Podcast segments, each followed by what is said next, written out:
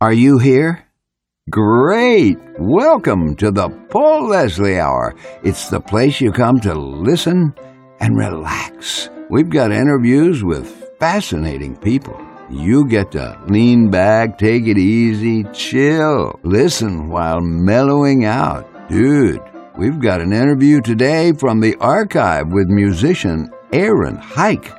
Let's find out a little about Aaron, shall we? Aaron's a saxophonist and composer. Aaron Heick released a solo album entitled Daylight in Darkness, and he was a member of the CBS Orchestra featuring Paul Shaffer, seen weeknights on The Late Show with David Letterman. Yes, Aaron Heick has worked with a long list of great artists Chaka Khan, Paul Simon, Aretha Franklin, Christopher Cross, Vanessa Williams, Frank Sinatra, James Taylor. Hey, it's a long list because Aaron Heick, oh, saxophonist pro forma. You know, it's worth noting that as the Paul Leslie Hour keeps on chugging along, and with it, the Paul Leslie YouTube channel, maybe you could subscribe? Hey, it's fun, it's free, and it's a great way to help us grow. Well, now it's time to take you back to that archival interview. Sax player Aaron Heick phoned in to that cozy radio station. Let's listen together. Ladies and gentlemen, it is my pleasure to welcome our special guest, saxophonist Aaron Heick. Thank you so much for joining us. No, it's my pleasure, Paul. Thank you for inviting me. So, who is Aaron Heick? Who is Aaron Heick? Well, I am a saxophone player, woodwind doubler. Uh, I live in New York City. Grew up originally in Seattle on the West Coast, but I moved out to New York quite a while ago in the mid 80s, basically, and just been here since then, uh, basically working as a musician, uh, trying to do everything I can out here and play as m- with many people as I can and do some of my own stuff as well. I think most stories are best from the beginning. What was life like growing up? I had a good life. I, I have a great family. Both my mom and my dad are musicians as well, and I think that's what definitely sparked the uh, the interest. My dad played saxophone as well. He actually still does. I remember as a kid, I'd follow him around to rehearsals and gigs, and you know that was like the coolest thing ever. There's basically nothing cooler than that. I just loved being around that world. And obviously, I love the music too. And between both my mom and my dad, I got exposed to a lot of great music. I mean, all kinds of stuff. I mean, my mom was more of a classical musician, uh, played violin and viola, and my dad, being a saxophone player, was you know more into jazz and pop music and things like that, but also classical music as well. So I got great, great taste of what was out there, you know, from a pretty early age. So, you said your father was also a saxophone player, or is a saxophone Mm-hmm. player. Well, his name is Cecil Heick. He still lives in Seattle, and he was music was sort of his second income. He he was a teacher actually, not a music teacher. He, he uh, taught philosophy from at a local college for many years, but always was out gigging and playing, and just kind of did you know everything there was to do, sort of in the local Seattle scene, as far as like a commercial music musician could do. You know, everything from playing shows to weddings to the circus when I came to town, things like that a lot of those things were things I got to go tag along to and see. So it, gave me a great insight into just kind of what the world of being a professional musician was like. Was there a moment when you realized that the saxophone was it for you? Not really. To be, I mean, well, there was actually, but it was sort of an accident. It, I can't say it, it reached out and grabbed me. It was. It wasn't my first choice actually. Um, when I was a little kid, I really wanted to be a drummer. You know, I grew up with the Beatles, and so of course Ringo Starr being the, the drummer for the Beatles, that was as a little kid who I looked to as like, wow, I want to be him. You know, I wanted to be that. But of course, my parents, I think, were smart enough to not let their ten-year-old kid have a drum set in the house. So when it came time to actually pick an instrument to, to join the band in the grade school in fifth grade, through just circumstances, I ended up picking the saxophone, kind of because everybody, all the other boys, wanted to play drums and trumpet and things like that. So some of us had to play some other instruments. So for some reason, I was talked into the saxophone, and I think I figured because my dad played it that maybe I would get some some tips there. So so it, it was kind of a spontaneous choice, but it actually worked out great. I'm very happy with the way it worked out, actually. Our special guest is Aaron Heick. You currently make your home in the New York City area. What attracted you to New York?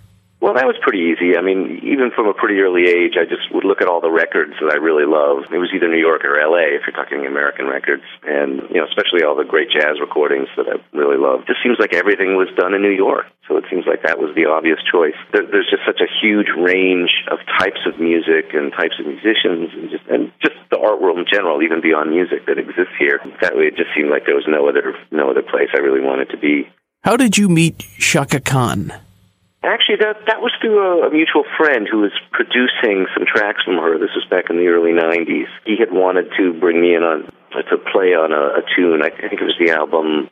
Can't think of the name off the top. Uh, not I'm every woman. Uh, it, it was a name like that. I can't think of it right off the top of my head. But he wanted her to hear me so he could bring me into the studio to play on a track. And so he actually brought her down to a club I was playing at. It was a, it was a great band and it was a lot of fun. So they came by and she seemed to like the way I played. And so that the rest is history. That ended up turning into basically about eight years of work with me on the road. So that was a lot of fun. Are there any memorable moments of the recordings you made with her?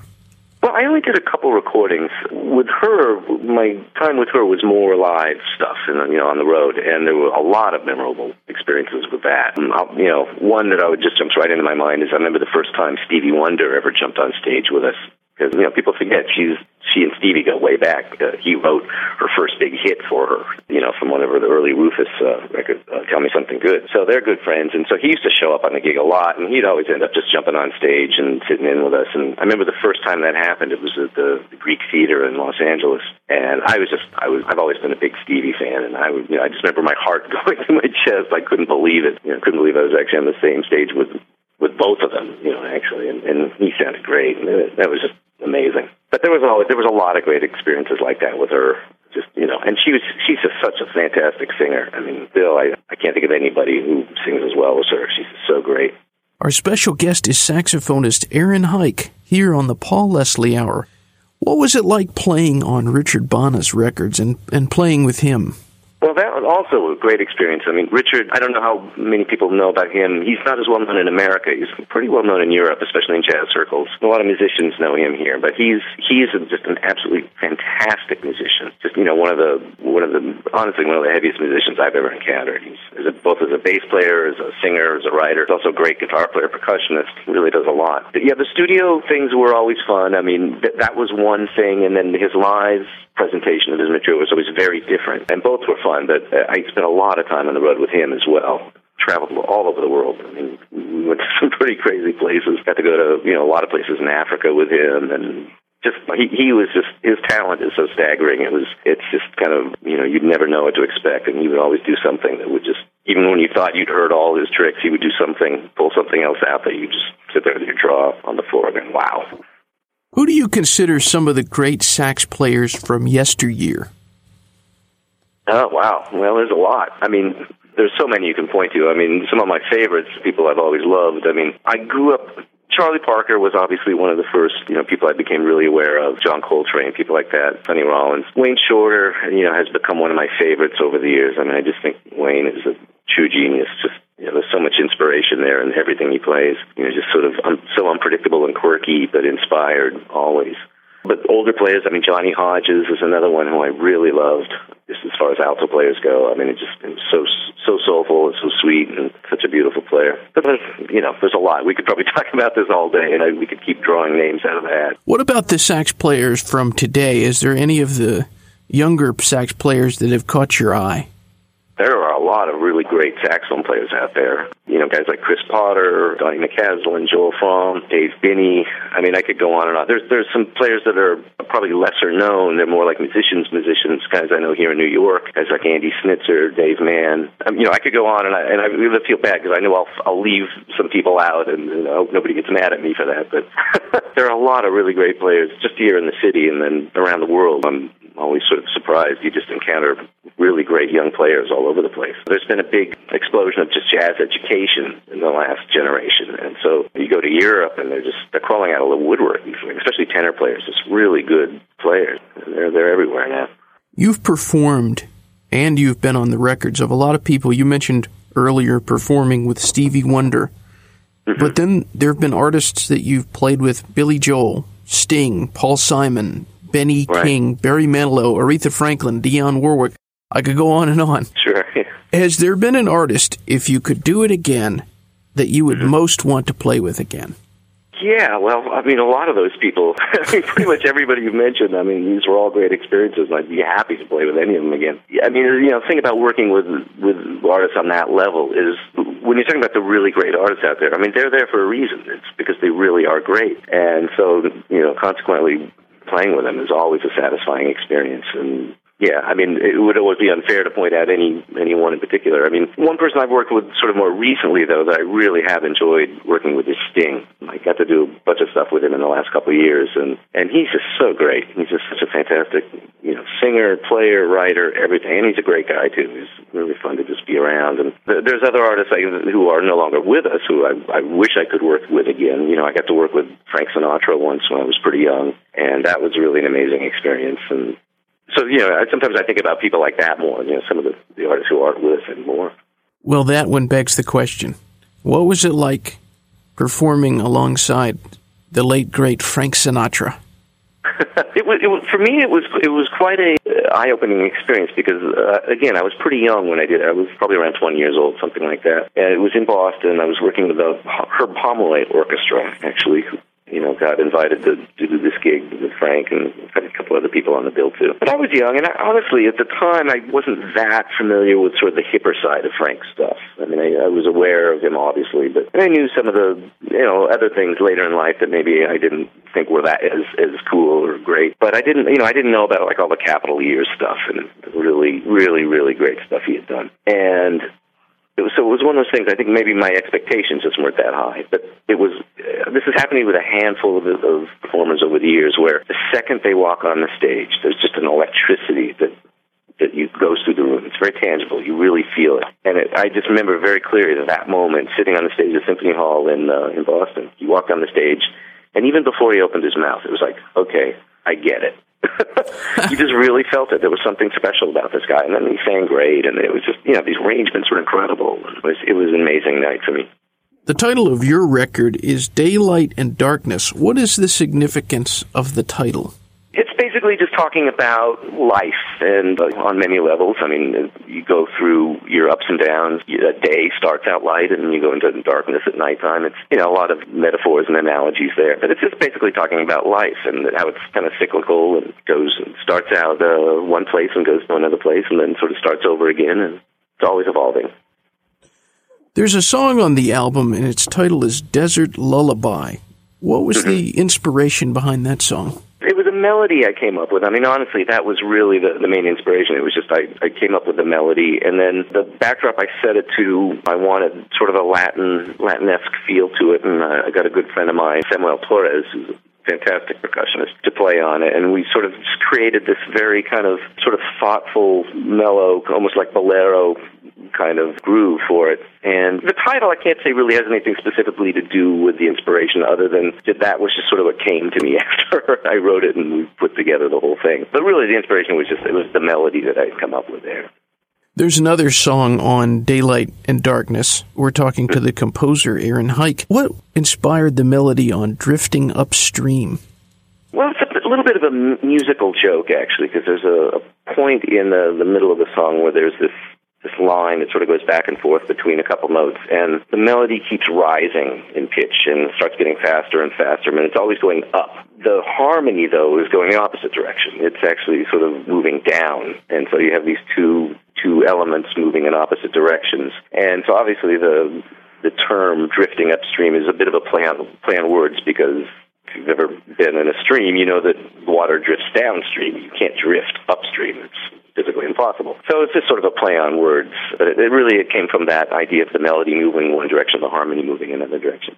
How do you typically come up with a melody? Usually at a piano. I'll, I'll just sort of tinker around on a keyboard for a while until I stumble on on something that um, I kind of like, and then I'll just try to develop it there, and then and then maybe I'll start to play it on a horn and see where that takes me, you know, on a saxophone or a flute or something, and then that usually sort of inspires another direction for it. There's really no set pattern. I mean, all of these tunes come from different places, and whatever you stumble upon is what you end up developing, and, and hopefully that becomes a song, and hopefully it becomes a good song. Our special guest is Aaron Heick. You're also a member of the CBS Orchestra on The Late Show with David Letterman. How did you become a member of the band?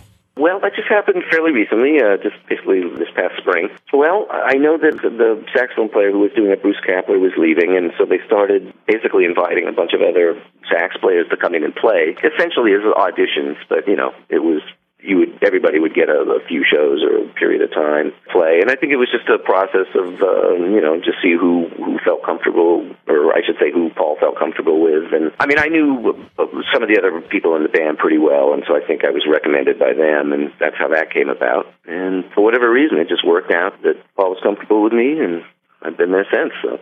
What is taping an episode of The Late Show? From your perspective as a musician, what is the experience like?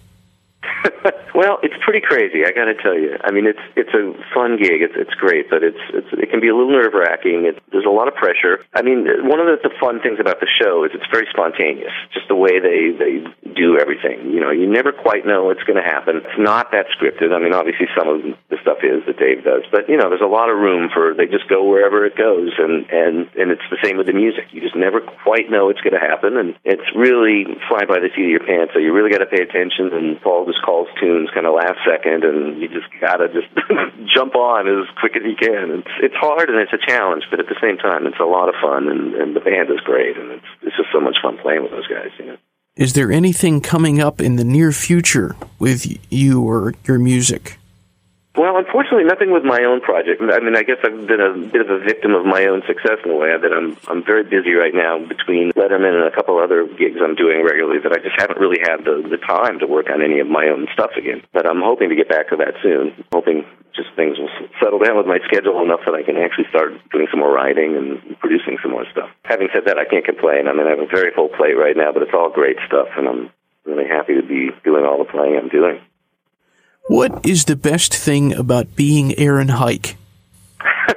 well, honestly, I think it's this this career that I've managed to stumble upon. It's you know I love what I do. I, I love playing music, and I've been very fortunate in that I've, I've been able to play with so many great people, so many great musicians, and there's a lot of variety in, in what I do, and I get to play with a lot of different people, and you know every day is a, a new adventure, and that's always very exciting, and I I don't take it for granted. I feel very fortunate to be in that position. My last question is very open ended.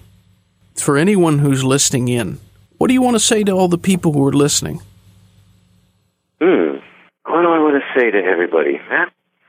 I guess what I would say is, I'm assuming if people are listening, it's because they have a love of music, and I think that's a great thing. And keep listening and keep an open mind. Try to listen to new things all the time. Always explore. Try to find who's new out there doing new and interesting things. I think it gets that gets a little harder the way the, music industry is set up these days. The mainstream music industry really kind of narrowed down options. So a lot of times, sort of more creative things don't get the attention or the light that they should, and so you kind of have to seek them out. Which, unfortunately, with the internet and things like that, you can find almost anything. Yeah, you do have to be a little adventurous and go looking for things and, and follow up leads. And there's a lot of great music out there that's you know not getting maybe the attention it, it could or should. And I would just encourage people to keep listening and looking for new stuff and find the stuff to float your boat. Our special guest has been Aaron Heick. Thank you very much for making the time to do this interview. It's a great pleasure.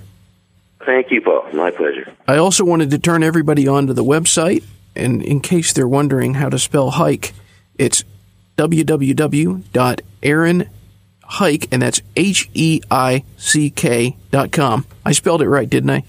Yes, you did. And, and Aaron with two A's, too. Don't forget that. All right. Well, thank you so much, Aaron. Thank you, Paul. It's a pleasure. Thank you for stopping by today. If you enjoyed our program, consider telling a friend about it. The Paul Leslie Hour is made possible through people just like you. So you want to keep the show going, right? Go to thepaulleslie.com. That's thepaulleslie.com. Click on Support the Show. And thanks to everyone who contributes. Performance of the intro music is courtesy of John Primorano, The Entertainer, written by Scott Joplin. End credit theme music is courtesy of John Primorano, the traditional song Corina Corina. Your announcer is Dan Gold. Hey, that's me. The show is hosted and produced by Paul Leslie. and we'll see you next time on the Paul Leslie Hour.